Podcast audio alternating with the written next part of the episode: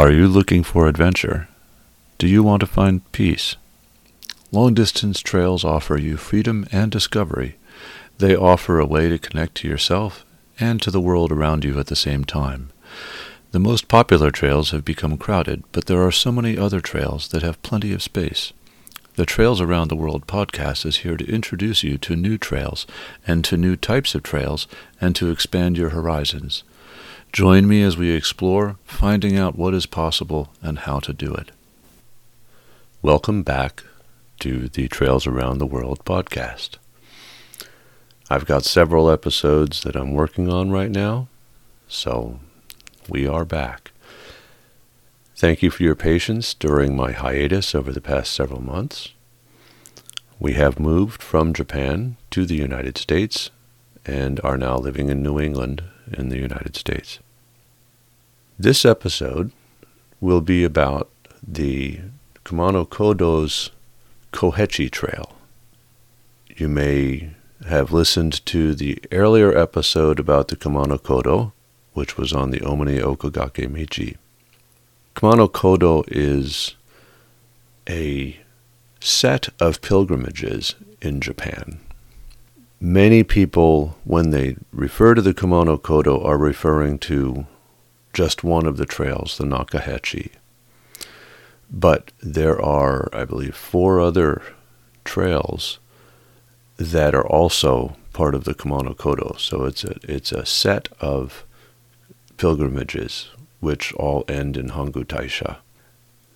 In other words, pilgrims, pilgrims would be coming from different directions and they could use any of these trails to get there. This episode is actually the, the hikers on this trail were myself and a friend. So the recording circumstances were different than usual. I recorded most of this interview in a hotel room with my friend using a smartphone. Therefore, the audio quality is not as good. It was recorded in mono, not stereo, and there are many imperfections in, in that audio quality. So please be patient with that. I've gone through, and, and you will undoubtedly hear as you listen when I tried to modulate the volume up and down. I'm sure I did better in some places than in others, but I tried to make it so that you didn't have to strain to hear. Uh, and I also don't want to deafen you at the same time. So hopefully um, it uh, it works out in terms of audio quality. The Kohechi is the second most difficult of the several Kumano Kodo routes, and uh, my friend and I discussed that a bit. I should also mention that my smartphone did uh, actually lock up at one point or one or two points during the recording. At the end of living in Japan, uh, I was waiting to buy a new smartphone when I returned to the U.S. So the uh, the phone was on its last legs, and it it uh, it recorded all right, but uh, it had some issues with memory uh, along the way. So the Kohechi is regarded as a four-day route. One starts at Koyasan, which is uh, in itself a, a substantial religious destination on the just south of Osaka. And the Kohechi runs south from Koya, um, and it's, as I said, regarded as four days, but we really found that it was more likely three and a half days, and and there are people who do it in two days, um, although that's verging on running.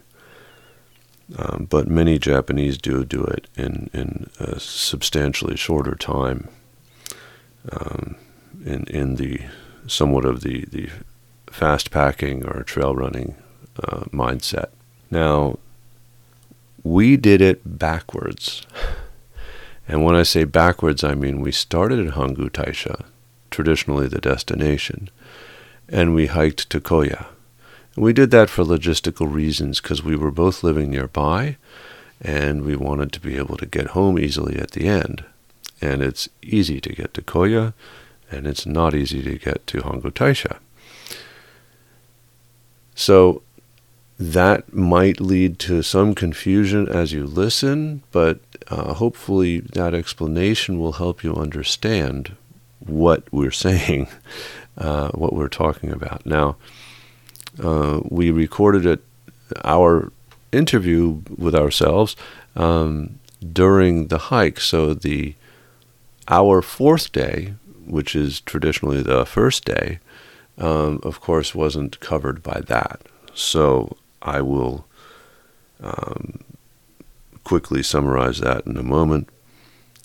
Overall, the hike was less challenging than either of us expected.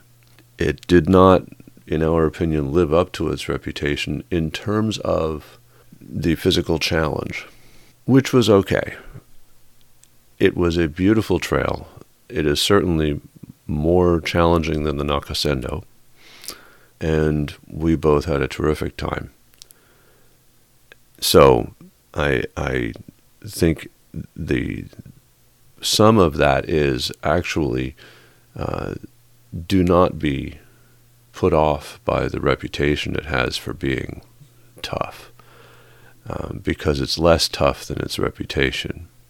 It is still challenging, and there's a good deal of walking along almost sheer drops um, uh, in in the mountains.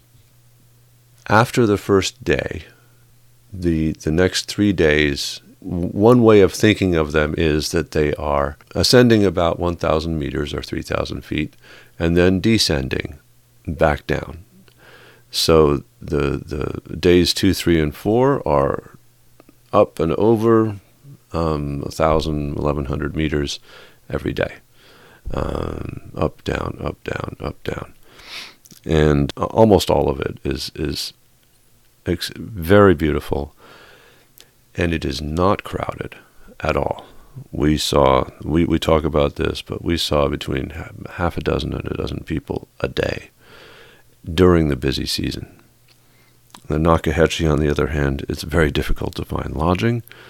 We didn't have any trouble finding uh, space, um, but finding lodging near the trail is moderately challenging.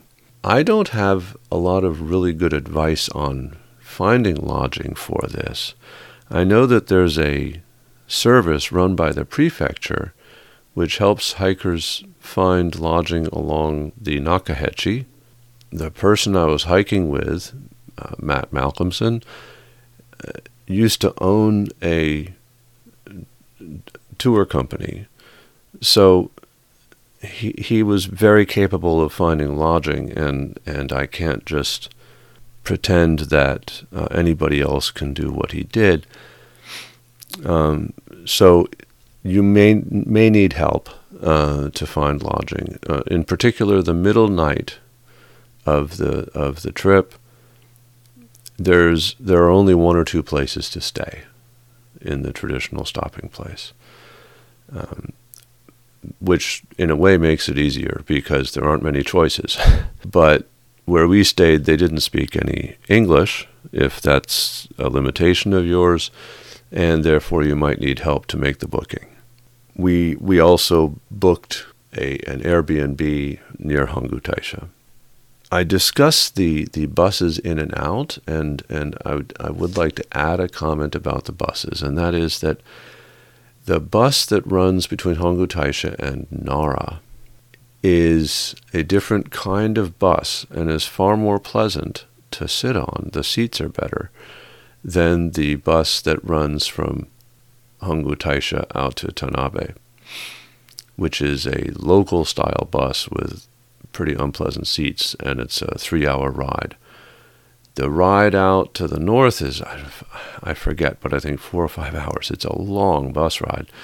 And if you are prone to motion sickness, either of these bus rides is going to be very unpleasant.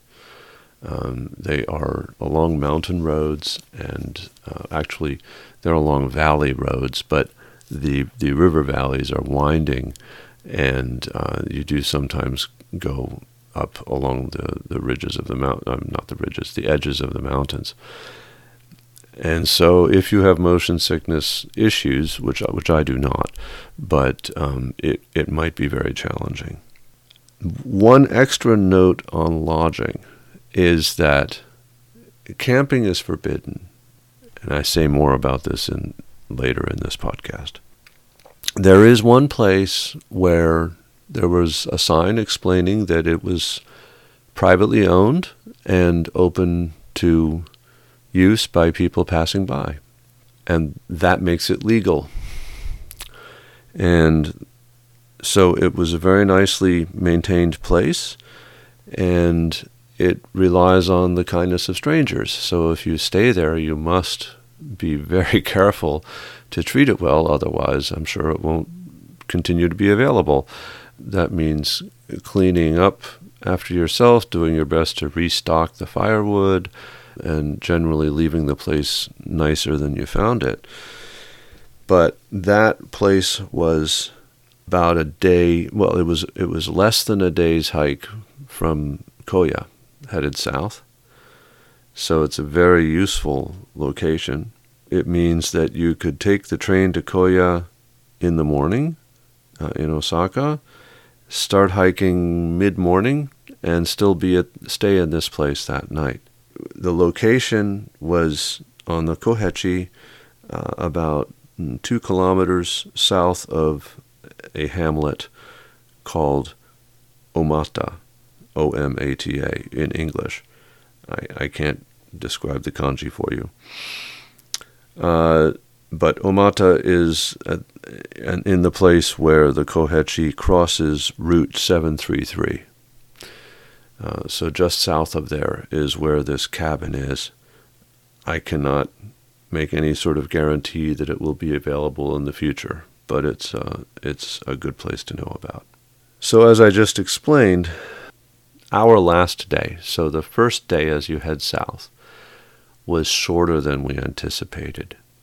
We were under the impression it would be a full day of hiking. That's how it looked on the map. But there was a fair amount of road marching. It did not have as much vertical relief as the other days. It was generally less challenging than we expected, and we knocked it out in half a day without straining ourselves. And therefore, that means that you could take the train to Koya, start hiking, and still do the route in four days or less. It was the least inspiring of the four days.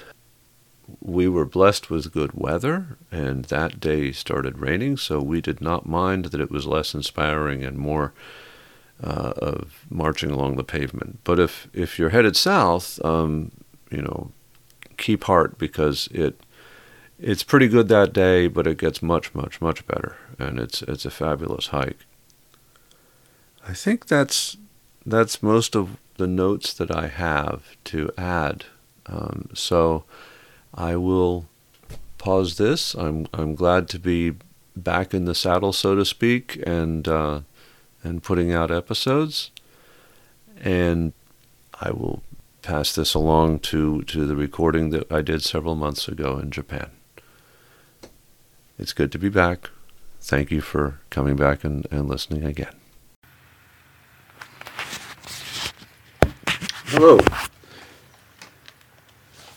This episode will be about the Kumano Kodo's Kohechi route. The Kumano Kodo has five routes, and uh, the second most difficult one is the Kohechi, the route that most people think of when they think of the Kumano Kodo in Japan is the Nakahechi. Um, I am currently hiking the Kohechi. I just finished the third day. Um, we are headed north, which is the opposite of the traditional direction and the opposite of what almost everyone else does. So we've done the what normally would be the second, third, and fourth days of this four day route.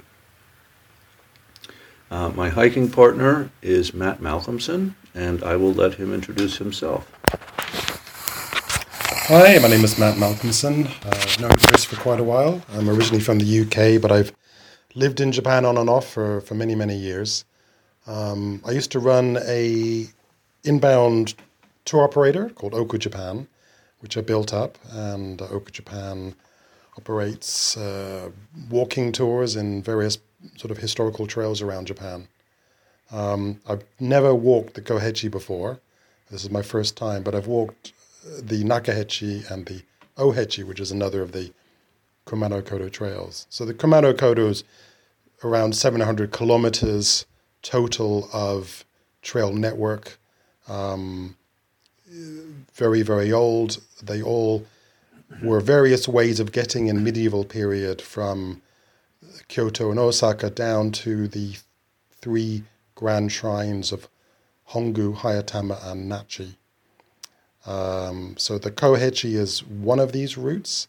And uh, as Chris said, the Kohechi traditionally starts in Mount Koya, um, which is a center of the Shingon sect of Buddhism, and over four days travels down to Hongu Grand Shrine, um, which is the objective of all of these pilgrimage trails. Um, the Kohechi is generally known to be the hardest of the Kumano Kodo trails. Um, it's got more ascent, uh, and mainly it's more remote. So there are fewer choices of accommodation. Um, there's less help on hand if things go wrong. Um, a lot of the mountains don't have any phone signal. Um, although I think probably Chris would agree with me, the, the trail has been easier than we thought. Uh, I've been wanting to do it for, for many years, but I had always shied away because people told me sort of horror stories of extremely remote mountaintop hiking. Um, and it certainly hasn't been the case. It's been mainly in, predominantly in the forest, um, but a really beautiful trail, uh, extremely nice, um, just lovely walking, uh, not too rocky, lots of leaves, um, nice views every so often, um, and very varied. What do you think, Chris? I would agree with most of that. Um, of course, I've I've covered another of the five trails, the Omine Okugake Michi, in an earlier podcast episode. Um, I think that one is considered more difficult, but it's almost ruled out because it's not something that most hikers would even attempt. Um, the Omine Okugake Michi, as discussed in that earlier episode, is is more of a sort of shugendo exercise, I think. Not really considered part of the Kumano Kodo. Right. Um, so uh, shugendo is a religious group. Um, I'm completely unqualified to to well, discuss them or. Well, the shugendo is a syncretism of uh, Buddhism, Chinese Taoism and Japanese Shintoism. So it's a kind of ascetic mountain religion um, where there are people called Yamabushi who are mountain priests. So there is no organized congregation. There's no um, you know regular service, uh, but they lead various sort of ascetic pilgrimage up up to mountaintop shrines and and perform various um, ceremonies. Um, but very much a kind of uh, and the interesting thing is, most people who are involved in shugendo, who are the the yamabushi, they it's it's in some ways a hobby. They have a day job. In fact, I know one. He's um, he's a kayak guide and he runs a cafe, and so this is something he does as part of you know his lifestyle. But it doesn't doesn't dominate his life. Right, and uh, shugendo is known for. I'm not sure how to describe it, but physical feats, and so the the cliffs and scrambling on rocks and, and sheer drops of the Omine Okugake Michi um, are more in keeping with that style of hiking, if we're going to call it that, adventuring. um, whereas the Kohechi is, first of all, very much a part of the Kumano Kodo because it goes from the major shrine in Koya to the major shrine uh, in, in Hongu. Um, and these these paths are about 1,300 years old, I think, and so the Kohechi is an established pilgrimage route. It is standard hiking. There's no rock scrambling involved at all. Um, you are definitely uh, climbing dramatic uh, increases in altitude, but it's not outside of the norm, one might say. Um, on the three days we've had, we've climbed about 1,000 meters each day. And if you look back at another previous episode of mine, um, Mountain in uh, above Kobe is uh, yes, it's five o'clock, so you can hear the chimes outside. and um, this is in Japan. There's often a five o'clock chime in local areas. So uh, the, the Kohechi is very much a hiking trail. Um, as Matt said, the lodging possibilities are very limited, and um, I, I, think it it is not something. It's not a beginner's trail. Um, yeah, but there are there are accommodations. I mean, there's yes. there's two or three choices in each night, and it's not. That's uh, true. It's not. Um, you know, outside the reach of, of anybody, even a non-Japanese speaker, and we've seen many of, many many foreigners who I would say probably first second time in Japan, and they may not be doing any other trails. Although thank you, yeah, and, and they don't and they don't have any Japanese language, yeah. and and they're getting along fine. So it's it's not out of reach, um, but if you are not already used to dealing with hiking these these altitude gains or uh, hiking um, on a trail with a sheer drop on one side, um, then you might want to start with something else and, and work to this. Yeah. Um, I think the other thing is that um, if it is your first time in Japan and you certainly want to have the cultural aspect, um, then the Nakahechi is, you know, has more of that cultural aspect. Although the Nakahechi uh, is, you know, if you search for Kumano Kodo on the internet, the Nakahechi is the one that will come up, and that's the one that everybody talks about. There are organized tours on it, self-guided, guided tours, a lot of individual travelers. So um, the main problem on the on the Nakahechi is the accommodations are full now. Yeah. Really, a lot of the time. So um, that can be you know that can be a challenge as well. I think the, probably then the one advantage of the Kohechi is it's it has it's much less um, busy as a trail than the the Nakahechi, uh, although it's not it's not on the scale of something in Europe like the Tour de Mont Blanc. It's still you know popular for a, a trail in Japan. Yeah, the the first day um, we passed maybe half a dozen people going in the opposite direction, yeah. and as I explained it at the beginning, we're because we're going in the opposite direction from everybody else. We basically are seeing everybody who's hiking on the trail. Yeah. Um, the second day we saw probably a little more, but I don't think more than a dozen. Um, today, out of people who were clearly hiking the Kohechi, it was between half a dozen and a dozen. Yeah. So, and this is late May, which is still really in the peak season for doing this. And um, we did this over a long weekend. Well, it's a, it's Memorial Day weekend for Americans, so um, it's not a long weekend for Japanese. But we did it over a weekend, um, so Friday through Monday, and that's when you would expect it to be most crowded, and it's not. um, the accommodations, th- there aren't that many spots available, so you would want to book ahead. And um, but if you do that, you shouldn't have any trouble. Um, you are not allowed to camp, to wild camp on this trail. There are people who are doing that, I cannot condone it because it's it's not allowed. It's a World Heritage site. But I did see one person camping who it was nine o'clock and somebody commented on a Facebook thread later that they'd seen the same people at 10 o'clock um, with their hammock hung in a, a shelter at a, a, crowded, or not crowded, but a, a well trafficked intersection.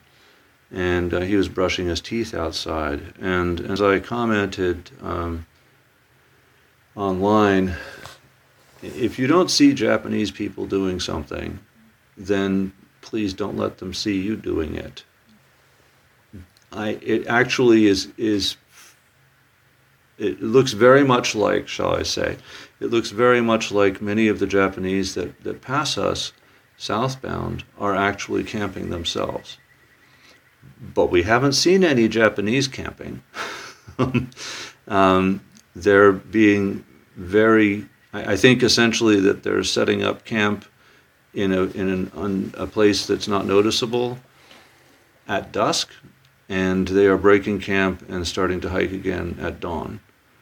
And um, I know for myself, when I have wild camped in Japan, I dry camp. I don't camp next to a water source, and I do not have a flame because the things, the thing that people are most concerned about, as far as I can tell, in Japan is uh, the possibility of a forest fire and of having a fire get out of control.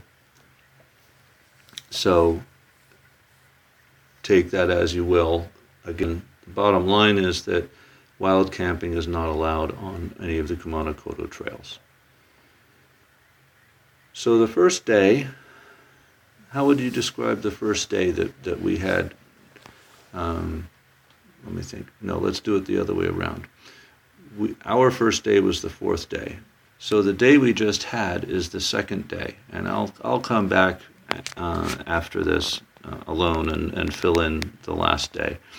Um, tomorrow is forecast to rain anyway, so it's it's not looking like we'll have the the, the most pleasurable experience possible. But um, the third day, which we just completed, wait, our third day, the second day, which we just completed, um, goes over what was O. Obako Obako Dake. Yeah. That's it. Um, and that's the highest peak on the route. It's 1,344 meters. Um, it is quite high. Uh, that is, I think, over 4,000 feet if you're talking in feet. And um, it it has a, a steep, not, I don't think either of us found it very scenic. Um, the climb from the north is is steep and not very scenic, but it would probably be your first thing in the morning. And when you break out on top, the summit is the loveliest summit I've seen on this hike, and that is saying something because it is an extremely scenic hike. Um, and then there was a long downhill from there uh, all the way into the next town. Um, so the third day, if you're southbound, was yesterday. Matt, how would you describe that? Um, there was a relatively short uphill, um, followed by a very long downhill. So you lose a fair amount of height. And I would say that um, that downhill section was pretty all the way up a ridge line. So you had one massive drop on one side, and then a short way after, a massive drop on the right side. Um, suddenly, someplace you'd have to watch your footing. I mean, it's it's forested, um, but the the length of the drops, the the depth of the drops is so much that if you were to fall, there's a possible, you know, good chance you'd fall all the way down. Um, so certainly something I probably wouldn't want to do by myself. Um, but it's uh, yeah, I mean it's it's certainly very nice. It's very classic. Um, and uh, you have a, this long downhill, not too steep, and then you get down to Miyodaguchi, which is the that um, sorry to Totsukawa, which is is the is the next stop, which is a nice hot spring village. Actually, it was a road march. So after Oh, you descend that's this right. long, long, uh, dramatic ridge line, um, there's a two hours or more of marching on the roadside. My joints do not get along with walking on pavement at all, but I have to say that if one has to walk along a road, it was extremely scenic. It, it was walking along river valleys and such, and um, it was it was very pretty. Um, so I, uh, I I enjoyed it more than I thought I would, although I still don't enjoy walking on pavement. Um, following up on what Matt said about not doing this alone, I would also have the same caution about the, the danger of that ridgeline. Uh, there are precipitous drops. It's easy to slip or lose your balance throughout that. So, either uh, I would recommend the best thing is to have someone that you're walking with, but if that's not possible, I would certainly recommend uh, carrying a personal tracker. Um, there are several on the market, um, and then you would want to have someone checking to make sure that you your dot kept moving on the map. Um, these GPS trackers can be set to send a signal every 10 minutes so that a person can see your progress. I know one is the spot transceiver, SPOT. Another one is uh, called Zoleo, Z O L E O. And then you have a Garmin unit. Yes, it's a Garmin InReach unit. It's, it's it. called the GPS 66i, I think. So it's a sort of full size handheld um, GPS unit with mapping, it, but it also has the InReach technology built in. I think Garmin bought InReach some years ago. Yeah. You know, Garmin's obviously the GPS company. InReach was a satellite tracking company, and they bought them, then incorporated in the um, uh, tracking, did satellite tracking. So the great advantage of that is that you can um, you can be tracked, and also you can send short messages, short emails, as long as you have a subscription uh, without you know cell phone mobile coverage, um, which is useful. It has an SOS function, has an SOS button, so Right. um, you know if there's something uh, an emergent emergency situation, then you can get help. Yeah, and the Spot and the Zoleo are like that. I think there are a couple of other uni- similar units on the market. Um, but these, these units communicate through satellite, so you're never worried about cell tower coverage. Um, and the, the thing is, either you're going to want to pay for one of the service that monitors, or better yet, to have someone follow your dot uh, who actually cares about you and make sure that it keeps moving. Yeah, it just gives you a link, and you can see, you can email the link to as many people as you want, and they can just see you on the. They can see where you are. They can also see the track of where you've walked, which is useful. Right. And if you're traveling in the wilderness, as Matt said, uh, it also has the capability for um, text messaging or email.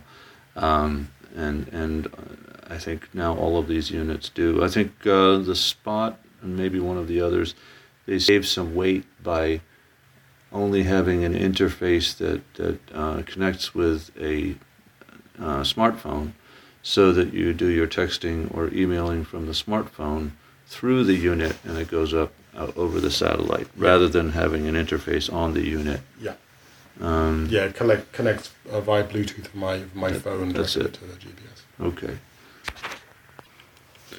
So, the fourth day of the trail, which was our first day, how would you describe that, Matt? Um, it was another very nice day. I mean, it was just very. It was, it was varied. There was, um, you know, it's it's it's climbing up to a pass and then going down again. But it's just um, there were some nice views. Um, it's certainly a long, a long, very very steady descent. I mean, you go up to a, a pass called Hatenashi Toge. Toge means mountain pass in Japanese. Um, and uh, sort of literally means never-ending ridge. And um, it's it's a long long way down. Uh, you get down to a eventually you get down to a road with a bus stop, and then you have a choice. You can uh, take a bus back to Hongu, which is the, the, the, nearest town, which is where the shrine is, or you can actually then um, walk back or continue walking, um, gaining altitude again, then descending into Hongu, which is really the more, um, you know, the better way, the more romantic way to do it. You, you end up walking right into the grand shrine of Hongu, um, as pilgrims would have done, you know, many hundreds of years ago, and that's certainly something which is memorable. Well, and that's that's the traditional ending to that to the pilgrimage, and the the, the point yeah. is to be hiking to that. Yeah. Um, so uh, there are other hikes like Pacific Northwest Trail or or some of the uh, uh, mountain chain trails in Europe where you end up putting your foot in the sea, and it's it's somewhat like that moment when you when you reach the reach the water's edge and put your foot in, in the water, yeah. um, is to arrive at, at Hongu. Um, that, when you look at the profile of the route, that fourth day, the southernmost day, is uh, like a, a, an exaggerated pyramid. It's um, just kind of a spike. So there's there's a it's a steep climb up and a steep climb down. It um, of the three days, personally, I thought that fourth day was the second most beautiful, and I thought that the third day, so for us yesterday, was the most beautiful. Just fabulous. Uh, that that long, extreme ridge was was was just stunning uh, all along the way. Um, but you were picking your way along carefully the whole way. And uh, and today was was also gorgeous. As I said, the the climb you if you're south, heading southbound, the first climb of the morning uh, up to the summit is not as uh, scenic, but uh, it's climbing, so it's your first climb in the morning. Perhaps it's okay that you're kind of staring at the ground, putting one foot in front of the other, and then you have a, a gorgeous descent. And actually, you, you run along the ridge line for quite a while. Uh, you run along the, the, the just from one mountaintop to another over about, I'd say, there there is there's one false summit right after the main summit that is uh, gorgeous.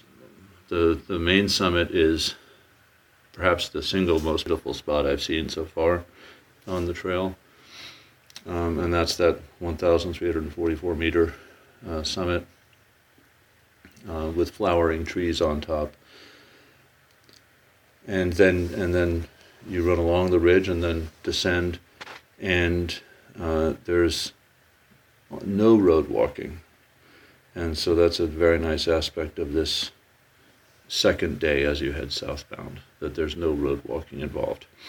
Also, um, when you're climbing up, um, the about halfway up the slope, there's a cabin, and it's it's got a sign explaining in Japanese and English that it's a privately owned cabin and that the owner is making it available for people to use or to stay in uh, free of charge, and it's unattended.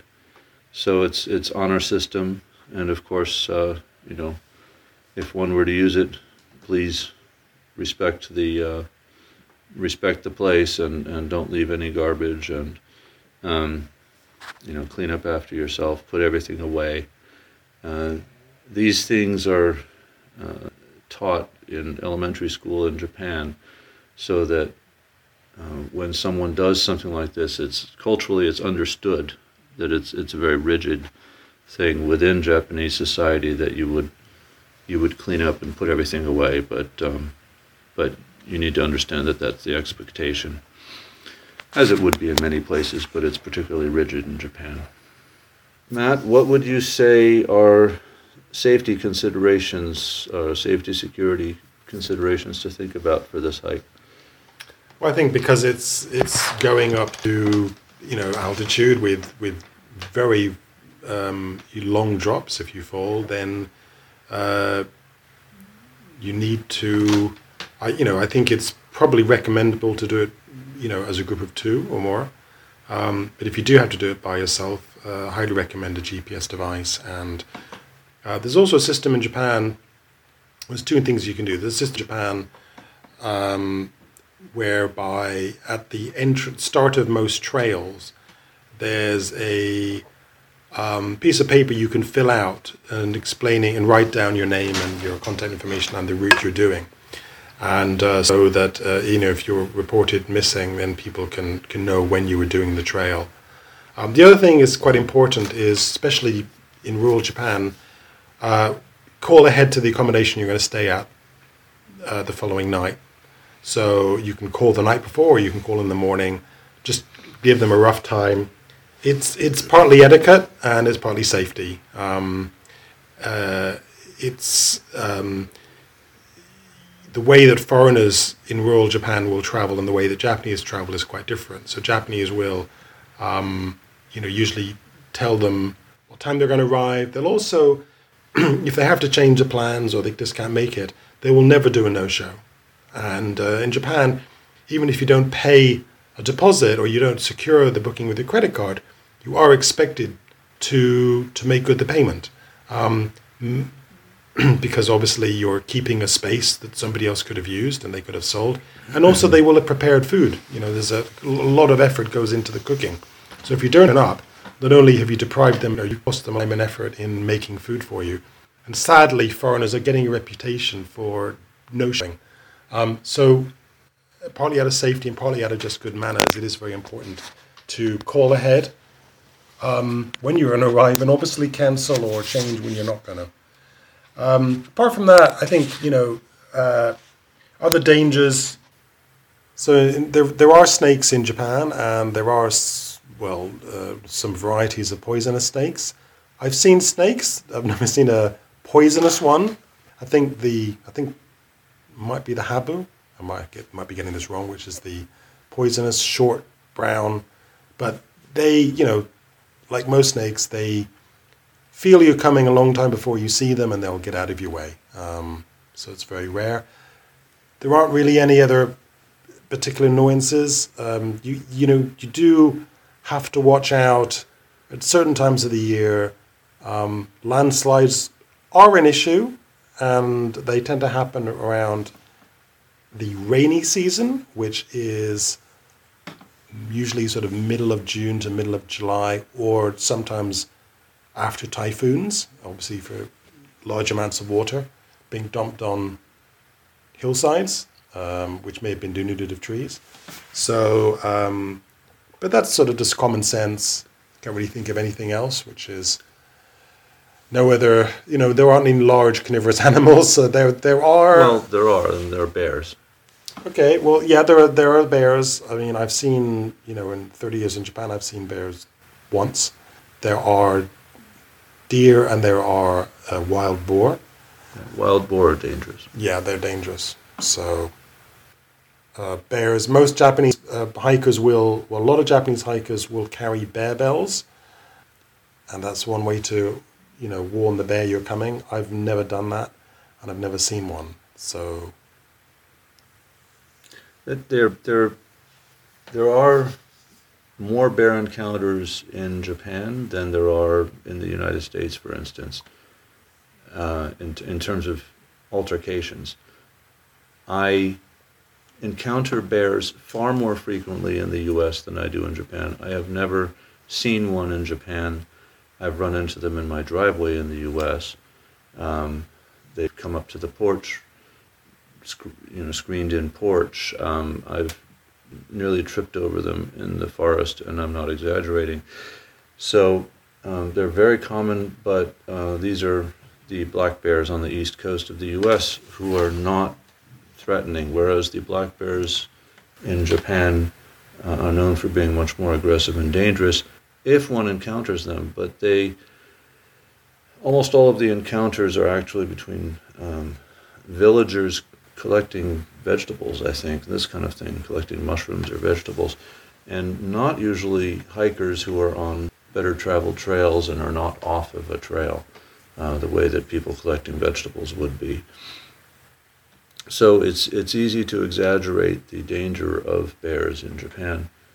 Um, wild boars have tusks and will charge you and can do a lot of damage. Um, and the other one that I always think of is uh, Suzume bachi, who have recently become an invasive species in North America and are known as murder hornets. Um, they swarm, um, they're over an inch long, and uh, they are uh, supposedly na- nightmarish. I've seen um, a number of warning signs for the Suzume bachi. Uh, Suzume bachi means sparrow bee. okay, so in other words, bees as big as a sparrow. Uh, um, so I've seen a number of warning signs, but I've never seen a Suzume bachi. So it's another of those alleged threats that's easy to exaggerate beyond its actual seriousness. Uh, it's very unlikely that you would have any encounter, and uh, there are usually warning signs, um, although they might not be in English, but you can tell what they are. They're bright yellow and lots of exclamation points, and you know something's wrong. So, those are the wildlife issues. Um, there isn't as much wildlife in Japanese uh, woods as there could be, um, partly due to the fact that there's uh, a lot of it is sugi plantation or cedar tree plantation, uh, which is a monoculture and therefore doesn't encourage very much uh, wildlife. Okay, so we went over what the terrain is like. I will do a follow on to talk about the first day, which will be our fourth day. Um, transportation to and from the, uh, the two ends of the hike. Um, Koyasan is exceedingly simple. There's a train from downtown Osaka. That's all.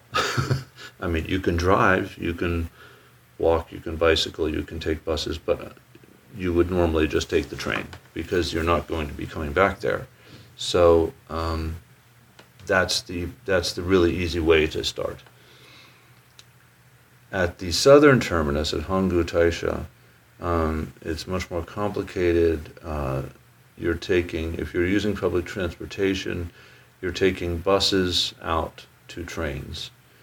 And there's one bus that heads straight north to Nara, and then there are buses that head east and west.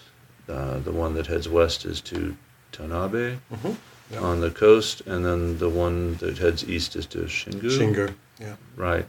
And there are train stations in Tanabe and Shingu that you can then transfer and take the train. Um, from Tanabe, you would probably go north again to Osaka and um, from Shingu you would go north to Mie and um, Nagoya. Nagoya, the Nagoya era area. Um, so if you're worrying about international airports, then there's the, the main international airport would be in, in Osaka. Those bus routes and the train bus connections can take over half a day. to, to make your way down to Hongu Taisha. So that needs to be considered. yeah, you really need a, a travel day, um, you know, uh, at the end at least, and, and really at the beginning, you know, both sides you're needing a, going to need to have, you know, at least half a day to get to and from the trail. So you won't be able to, uh, to travel out and, and start walking or likewise finish and, and travel. Well, if you're headed south, you could stay in downtown Osaka and take a very early train to Koya and start hiking. And that would be workable. But at the southern terminus, that's a full day of hiking heading at the southern terminus. Um, you have a full day hike the fourth day of the of the of trip. So you probably need um, lodging in Hongu um, before you travel out um, on, on that travel day at the end. Um, you could also, for instance, uh, continue on the Nakasendo, Nakahechi rather, over to Shingu, uh, or to, over to Nachi. To Nachi, yeah. Uh, that's another two days along the uh, the Nakahechi, um, or um, you know just take buses and look at the other major temples in that area or shrines in that area. Um, and if the season is right, uh, the beaches are famous. There are nice aquariums. Um, there are other things to do. Um, there's a, a, major zoo with with uh, some of the few pandas uh, in Japan. So um, there are other things to do in that uh, in that part of, of the peninsula. Thank you for listening to the Trails Around the World podcast. Please visit us online at trailsaroundtheworld.com and please join our Facebook group under the same name. If you liked this podcast, please help us out by leaving a review on your favorite podcast source. This is Sky King, and I look forward to you joining us next time. In the meantime, happy trails to you, and please remember to leave no trace as you enjoy the outdoors.